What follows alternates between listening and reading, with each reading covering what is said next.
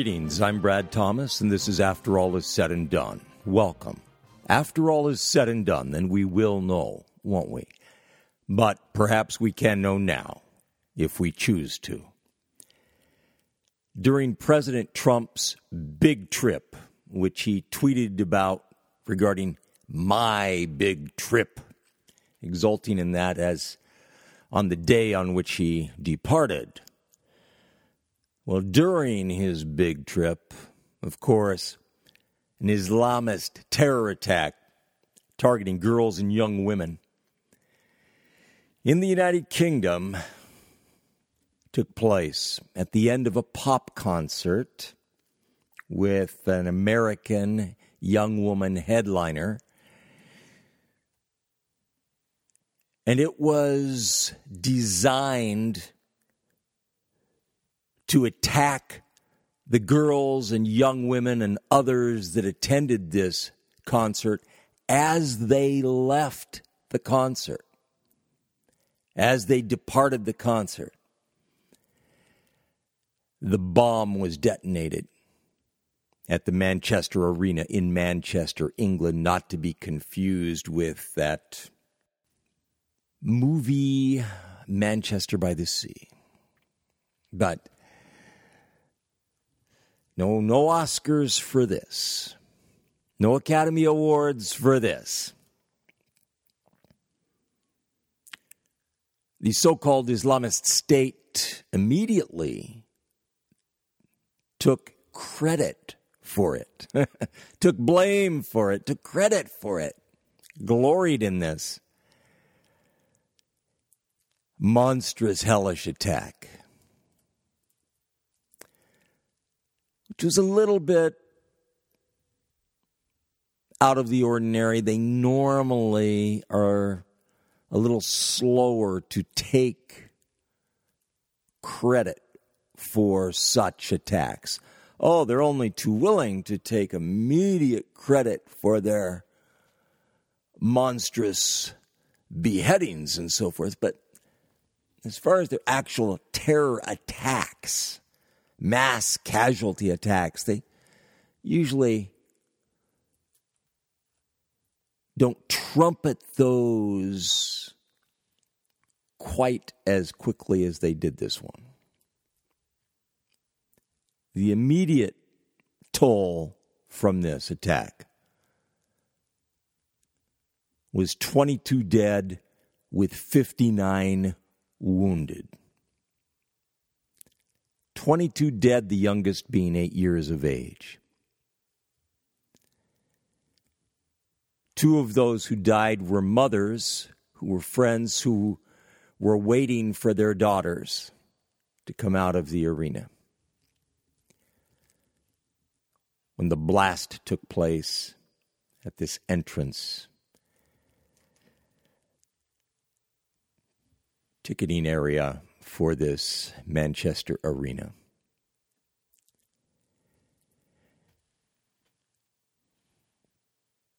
British security, MI5, MI6 are involved in this. MI5, again, as I mentioned previously, is akin to our FBI, the focus on domestic security issues, whereas MI6 is more akin to the CIA with a focus on international or foreign. Well, instances like this involve both, and as such, should be involving both branches. And rest assured are. What has been troubling has been the divulging of extremely sensitive information that has made its way across the sea to the United States of America and has been published by our extremely responsible major media elites thereby compromising the investigation thereby giving information of the investigation to the terrorists, to the destroyers. And of course, our major media elites and others, they can't control themselves. They can't help themselves. When they receive information, when they receive access to information, they have to blurt it out there because if they don't, somebody else may beat them to it. So they have to. Motivated by what? By the greater good? Motivated by the welfare of the people, motivated by a burning passion for the truth. No, motivated by greed, by greed, by covetousness, by vanity, by arrogance, by selfishness, by power happiness.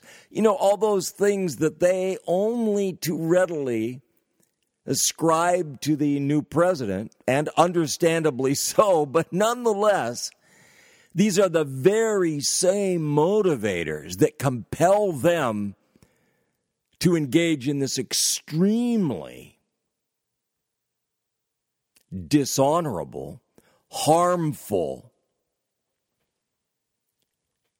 activity. So, yes, there should be great blame laid at the feet of those who are responsible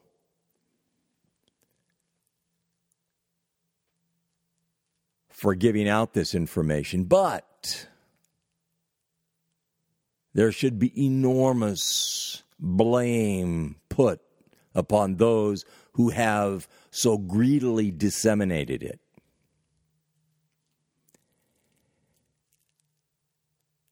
While the Donald, the tweeter in chief, our president, Donald Trump, is on his big trip, his most recent stops have been in Brussels, Belgium, where he has addressed NATO. NATO, that 28 member nation, member state organization, which is organized for, you could say, common defense. And a pillar of that, a cornerstone of that, is what is referred to as Article 5. It's referred to as the one for all and all for one idea, concept. It's a commitment to mutual defense of member states by one another. So that if one or more are attacked, then all of the other member nations, member states, will come to their defense.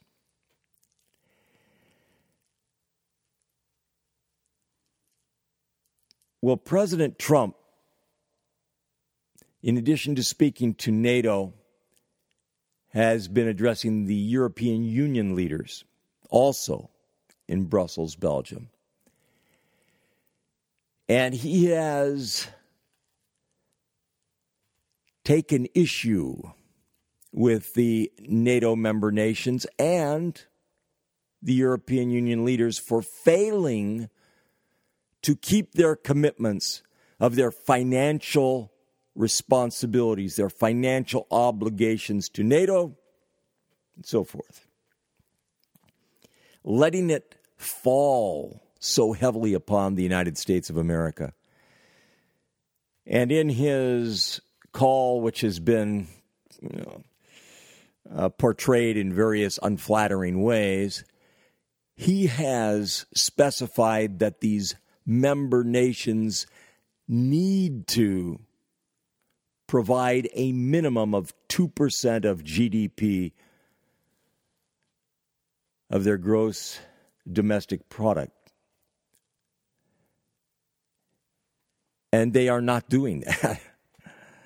United States of America not only has, a, of course, a much greater GDP, but also provides much more of it for defense related issues But then we need to because we are providing defense around the world.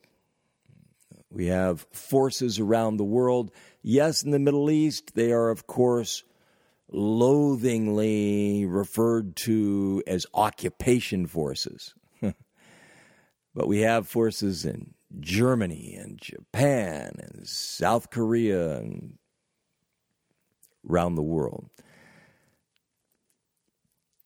And at all costs. The financial cost is not something to be dismissed. It has ramifications across the breadth and depth of the nation. But certainly the vastly greater cost is the cost of lives lost.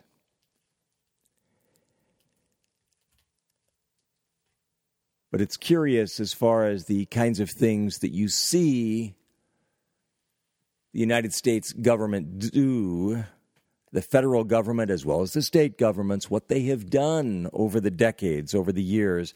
And some of it you might say is motivated by economic concerns. And some not so much. And I'll get to one example of that in just a little bit. But the president while he was chastising the member nations of NATO and the European leaders, he did not explicitly endorse NATO's Article 5. He did not during the presidential campaign. He did not following taking office. And now you could say he has refused to when meeting with them. Now his staff have said, no, no, we're, we're committed and we uh, have the same commitment, the same resolve, so on and so forth, as has been the case. Something that should perhaps be noted is this kind of a commitment, this kind of an obligation is something that the first president of the United States of America, George Washington, warned strenuously against entering into. That's right. George Washington, none other than George Washington, strenuously warned against entering into any such alliances that should obligate this nation for knee jerk reaction defense of other nations. So you could say, well, our current president is just trying to rein things in a bit and uh, bring us back somewhat closer to that idea.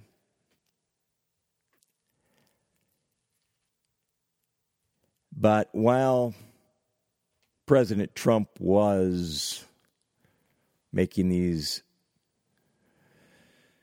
statements which were not terribly well received. He was also ordering the Justice Department of the United States of America to investigate the leaks of this extremely sensitive, most highly classified intelligence information. To get to the bottom of it and to prosecute to the full extent of the law those responsible for it. Well, we'll see what comes of that. Uh, not going to be able to go prosecuting to the full extent of the law those that are not Americans and rest assured will not go prosecuting to the full extent of the law those who published and disseminated the information once it had been released. But I personally don't think this was entirely motivated by the fact of UK shutting down all information sharing with the United States of America. I don't think it was entirely based on that. I think that the president was extremely concerned and upset to say to put it extremely mildly about it even apart from that. But i don't doubt that that nonetheless helped further motivate him to take action.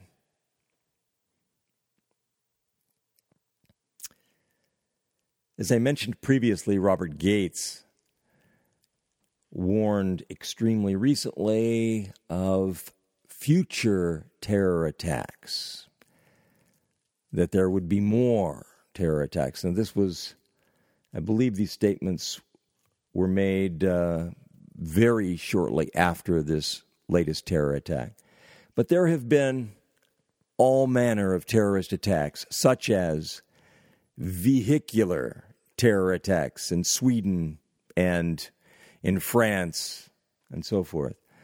And of course, this mass murder attempt in the United States of America, I haven't heard any more recent body count on that, but succeeded in murdering this one precious 18 year old girl and very seriously injuring her 13 year old sister in Times Square.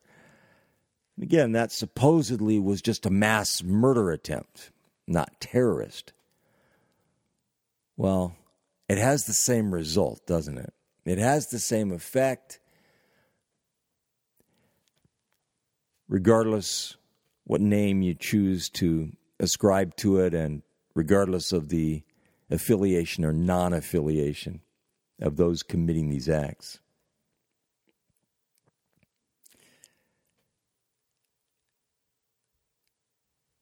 This meeting by Donald Trump with NATO and with the European Union leaders. And his reticence to make a lockstep commitment to the NATO member nations is perhaps particularly interesting in light of the realpolitik lay of the land around this world, and also the involvements, the activities of the Russian Federation under Vladimir Putin, his regime, and Xi Jinping's communist Chinese regime.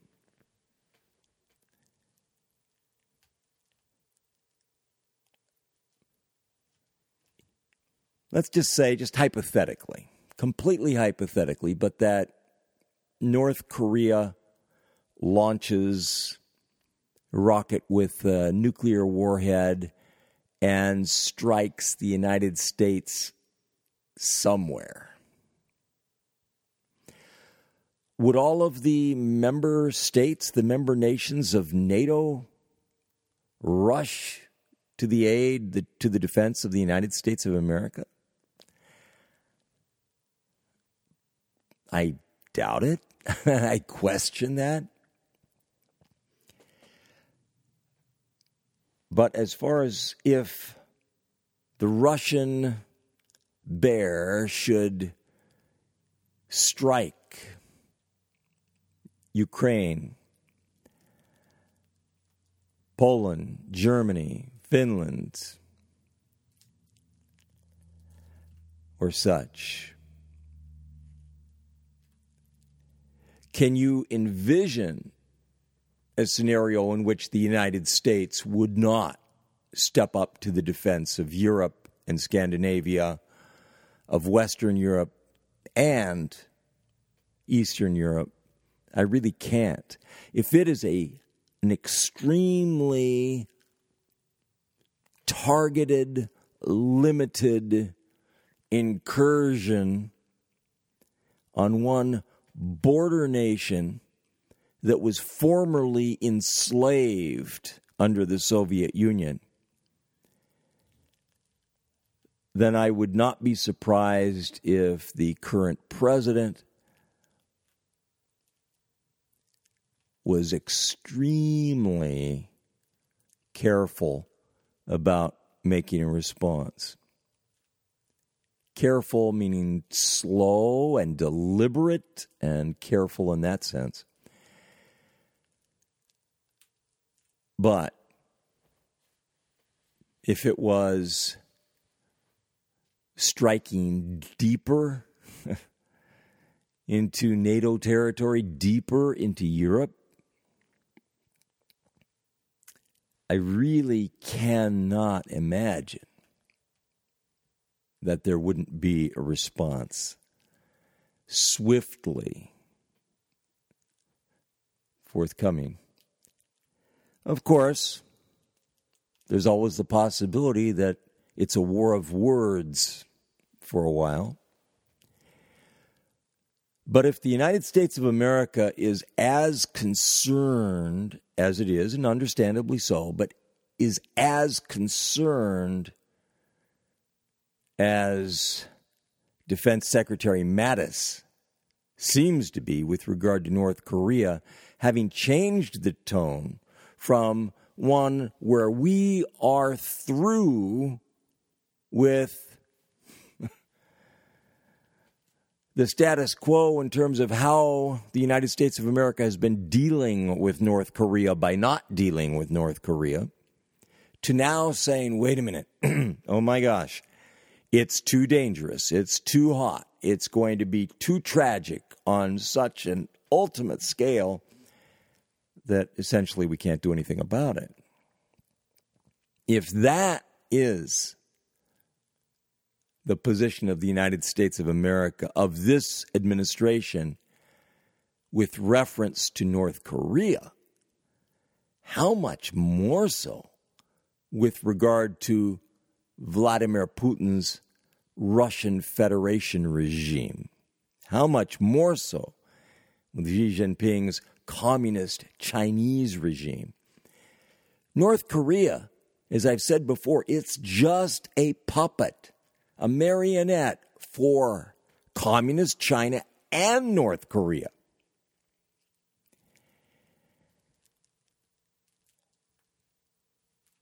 And if our administrations response with regard to North Korea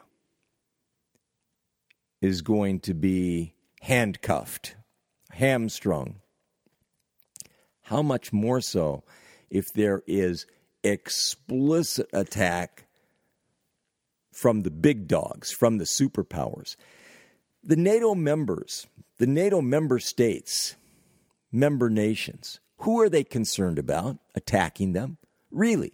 This isn't with regard to terrorist attacks because all of these nations are engaging in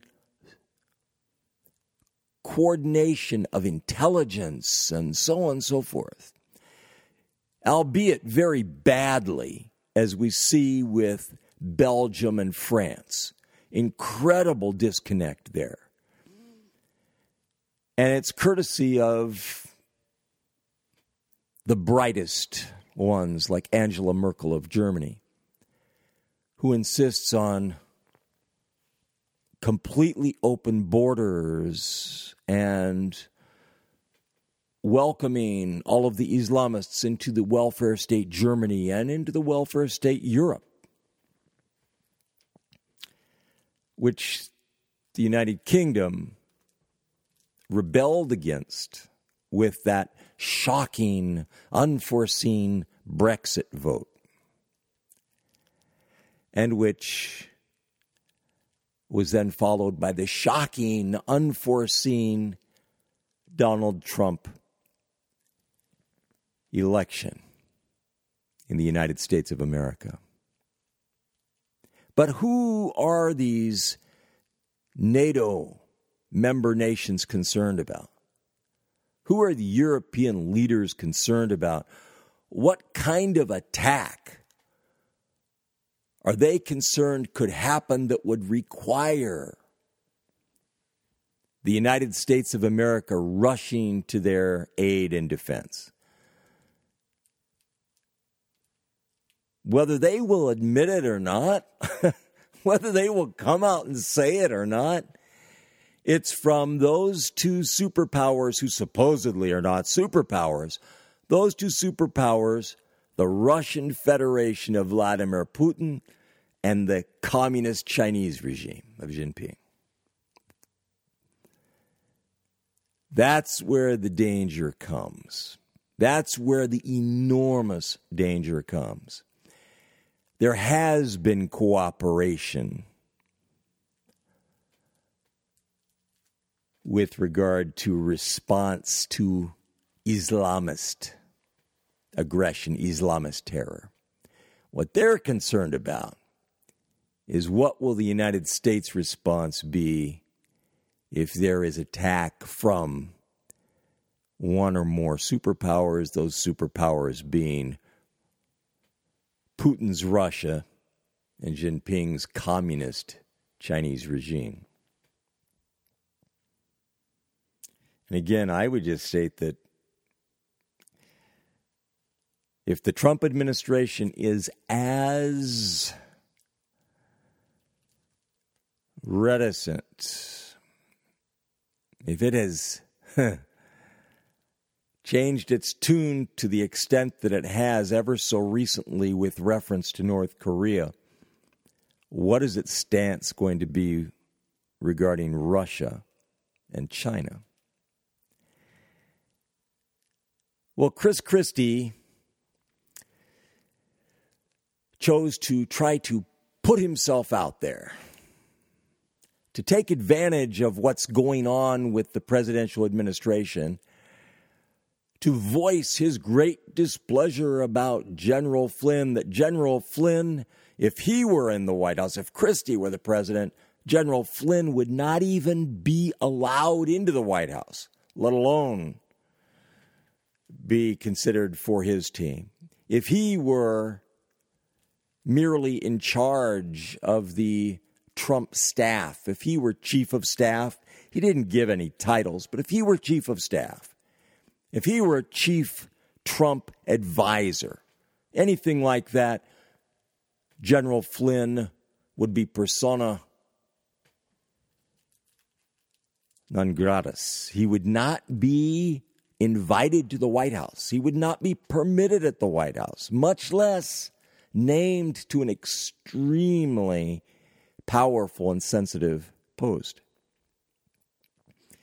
And Chris Christie was only too happy to let the world know that he had communicated this to the president back before he was relieved of his transition team duties. And the whole tenor of what was said, of what was done to me, pointed towards two things, two objectives, two goals. One, to position himself to be drafted, as it were, by President Trump to help resolve the issues with his team, to bail out the administration from these problems that are besetting it. So Chris Christie promoting himself. Tap me for a top job, and maybe I can help you resolve these problems. And then the second thing being, it's not too early to be letting everyone know that you really should be president. After all, we had none other than former Veep Joseph Biden doing this very same thing mere days ago. And Chris Christie then follows. And Chris Christie, I'm wondering if he wasn't taking a bit of uh, an example there from Joe Biden, saying, Well, I need to get out there too. I need to put my my great resume out there before the American people, show them that these problems would not be happening right now if I was there. All of those Trump backers who thought I was too soft. uh, pun intended, that I was too soft on this, that, and the other thing, that I wasn't conservative enough, that I wasn't strong enough against the establishment. If I were there, if I were running things for the president, this wouldn't be happening. We wouldn't be having these problems. And also, by extension, if I were the president, these things wouldn't be happening. Well, that's my take on it. I'm Brad Thomas, and this is After All Is Said and Done. After all is said and done, then we will know. So if you missed the initial introduction, that's who I am. That's what this program is. The Donald, speaking of his team, Team Trump, the Donald has segued, hasn't he, in terms of his campaign team, which changed over and over and over, and then finally got it right. So even though he kept making missteps and misstatements and all of that, his team got it right. With Kellyanne Conway and the others whom we have heard so much about who became key figures in his administration. Mr. Priebus, and of course, former head of Breitbart. But he has transitioned, not to be speaking of the presidential transition, he has transitioned from one campaign team to another, to another. And the last one with Bannon and Priebus and Kellyanne Conway, they got it right and they got him elected, despite all of the self inflicted damage, despite all of the harm that he caused himself. the team got it right. They had a heck of a time controlling the candidate. And he insisted on engaging in some incredibly foolish, ridiculous folly via Twitter and so forth. But nonetheless, they got it right. They got him elected. And then it moved into literal transition mode. You know, back when he just hailed the great patriotic achievements of Hillary Rodham Clinton and then of Barack Hussein Obama and how indebted we are to these wonderful, wonderful Americans and so on and so forth. Uh, back when they were already they had for months had been engaged in trying to take him down, scuttle his candidacy, and now they transitioned over to their new campaign to pull the rug out from under him, to deny him the presidency, deny him being inaugurated, and then they transitioned to the most recent stage of that campaign in which they tried to get him impeached. And yet, he came out with these incredible, outstandingly stupid, blind, ignorant, false statements concerning Hillary Rodham Clinton and Barack Hussein Obama, praising them to the hilt and those immediately around them. Well,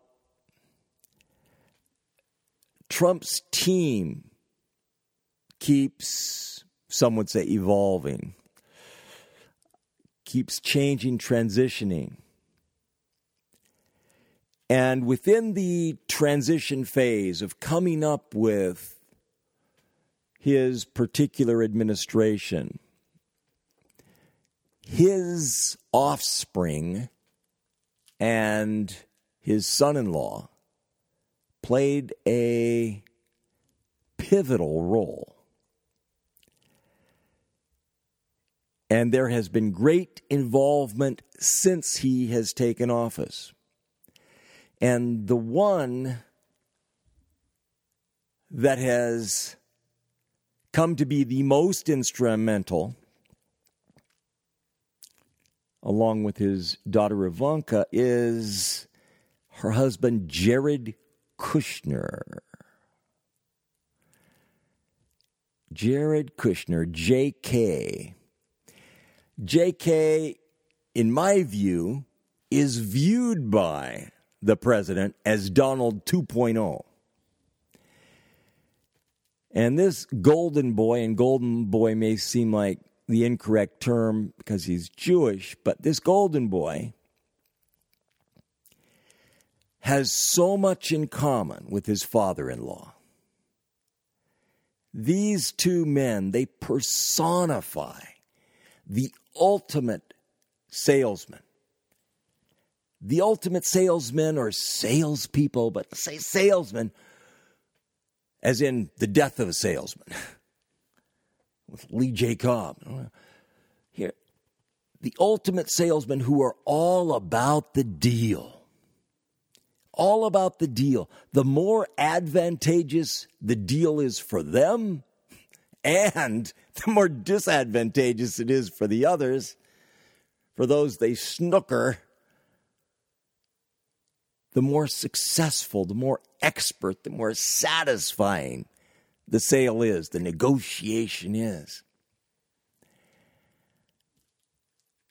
I've worked in sales and I've never cared for it, but I've excelled in some comparatively extremely low dollar kinds of capacities.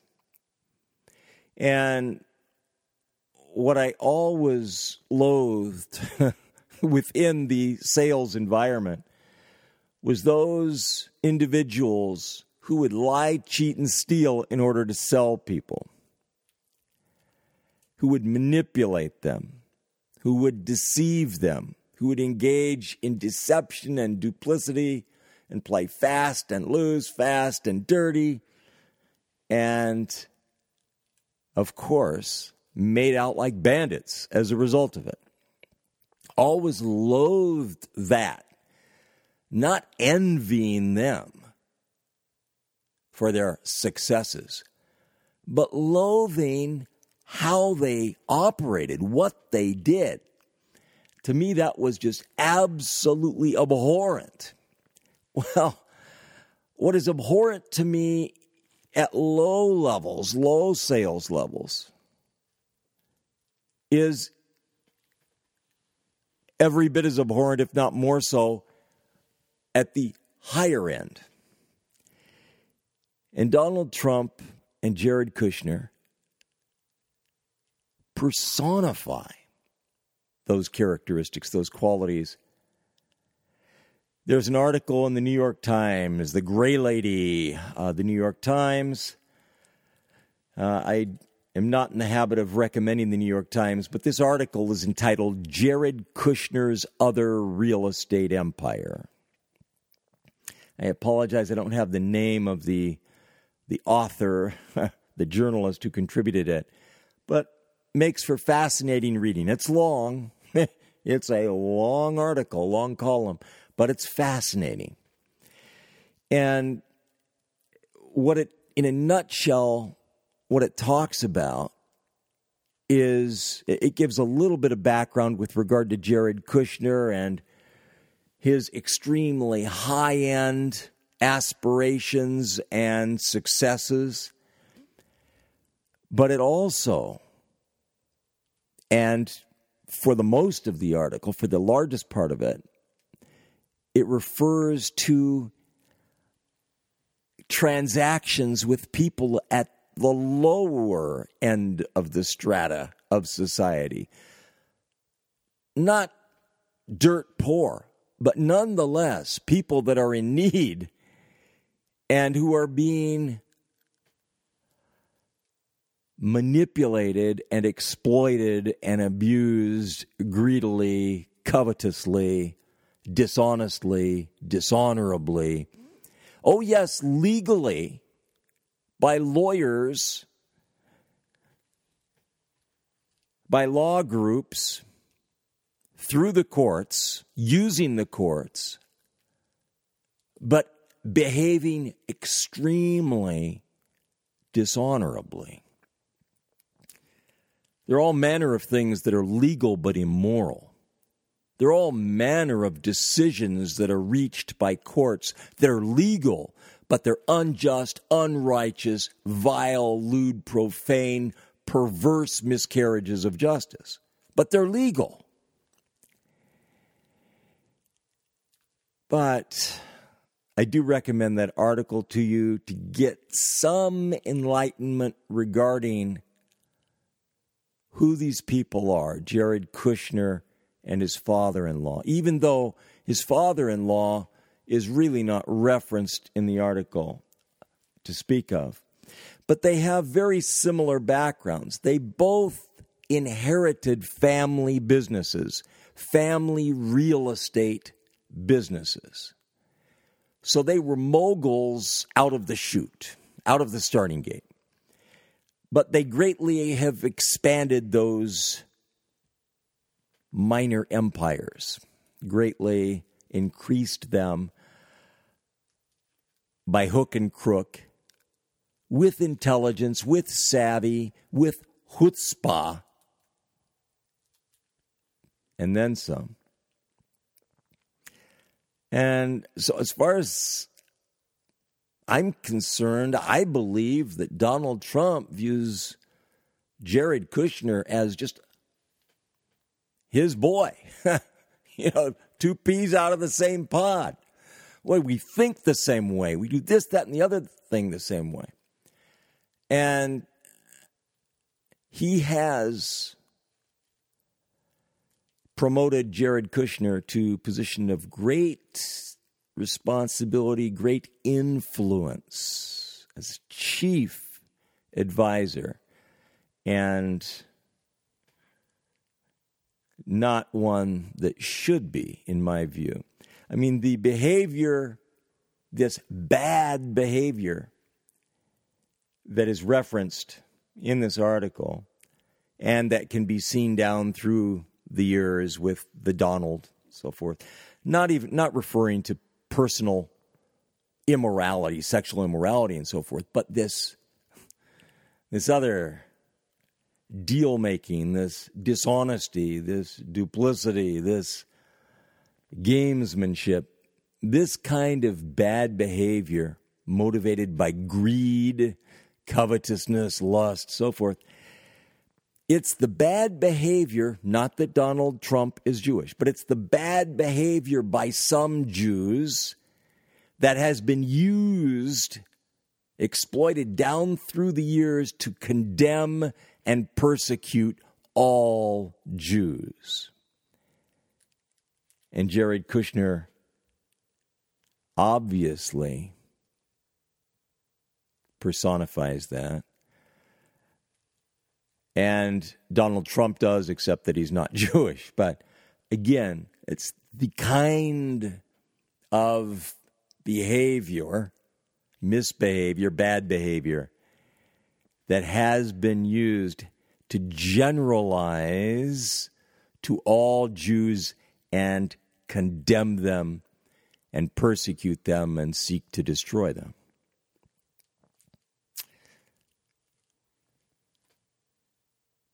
Well, speaking of the president's big trip, what he referred to as my big trip, yes, it's been tarnished by this terrorist attack in Manchester.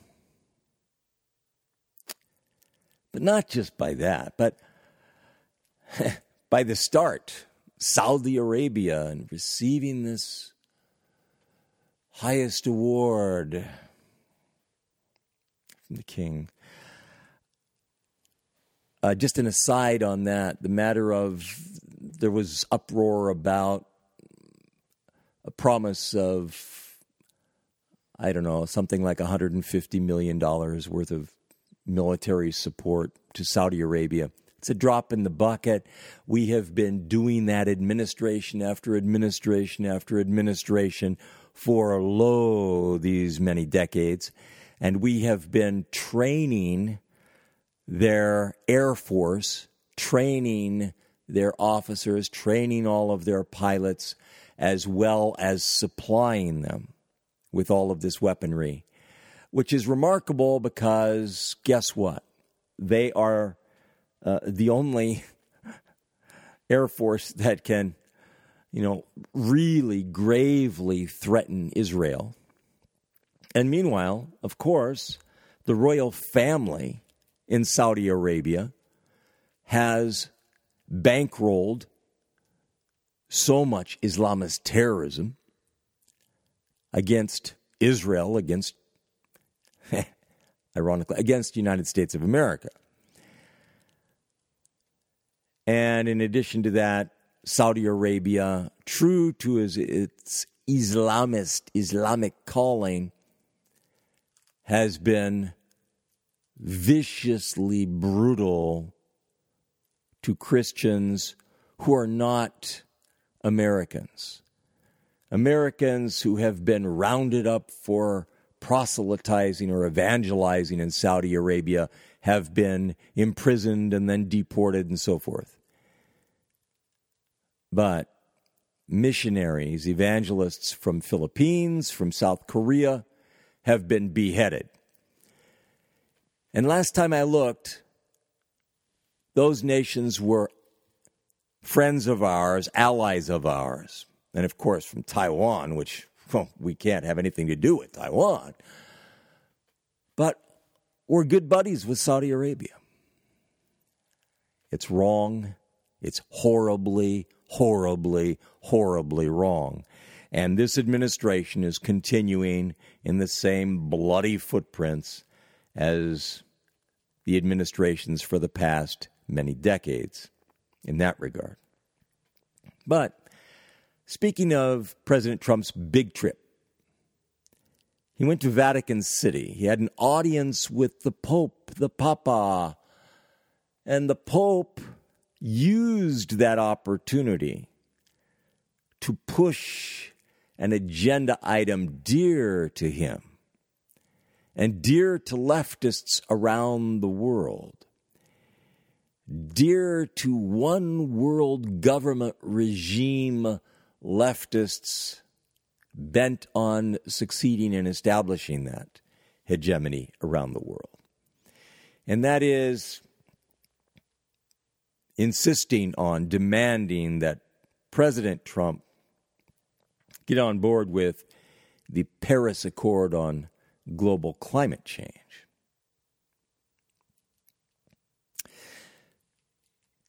So, what is this about global climate change? Just a couple moments on it, but cycles in climate on this earth have changed, gone round and round, as long as this earth has been spinning round. And of course, the geniuses would have us believe that's been for, my word, at least hundreds of billions of years, not mere thousands of years. But the greatest contributors to climate change, apart from just the passage of time, are things which cannot be controlled. Volcanoes, earthquakes resulting in magma being exposed, what have you. But volcanoes all around the world, volcanic eruptions. Not to mention uh, the enormous air pollution courtesy of China, India, and so forth. But the greatest contributors are natural contributors. And they cannot be reined in, they cannot be controlled. So it is bogus but in addition to that, if this Pope believed the Bible, he would know that there is going to be massive climate change like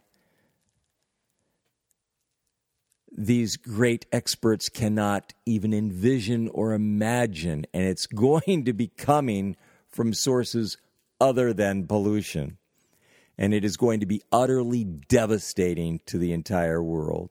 How far off it is, I can't say, but it's nearer every day.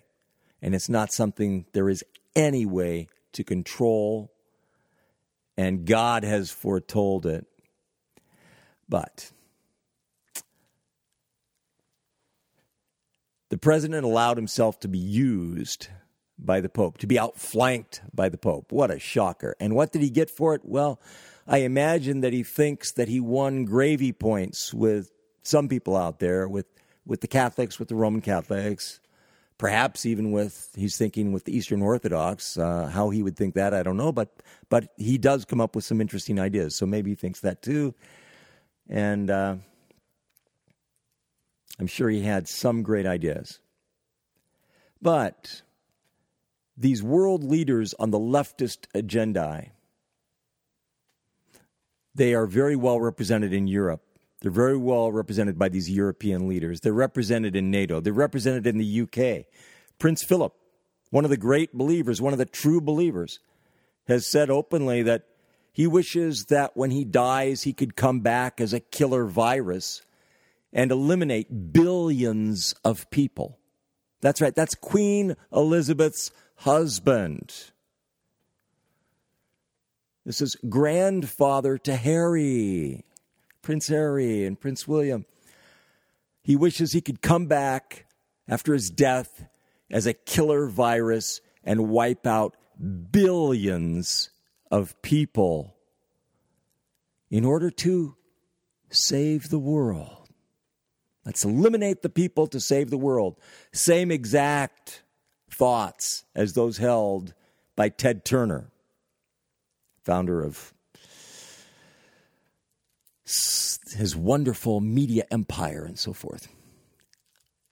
But these thoughts are held near and dear by many, many, many of the movers and shakers behind the scenes. They are anti people. They are anti humane, but they are anti God, anti Christ, even though to the outside world, oh, they're, they're Christians and what have you. No. They are anti God, anti Christ, anti humane, anti people. And if they had their way, billions of people would be slaughtered to accomplish their agenda. I'm Brad Thomas, and this is After All Is Said and Done. After all is said and done, then we will know, won't we? But perhaps we can know now if we choose to. Thank you.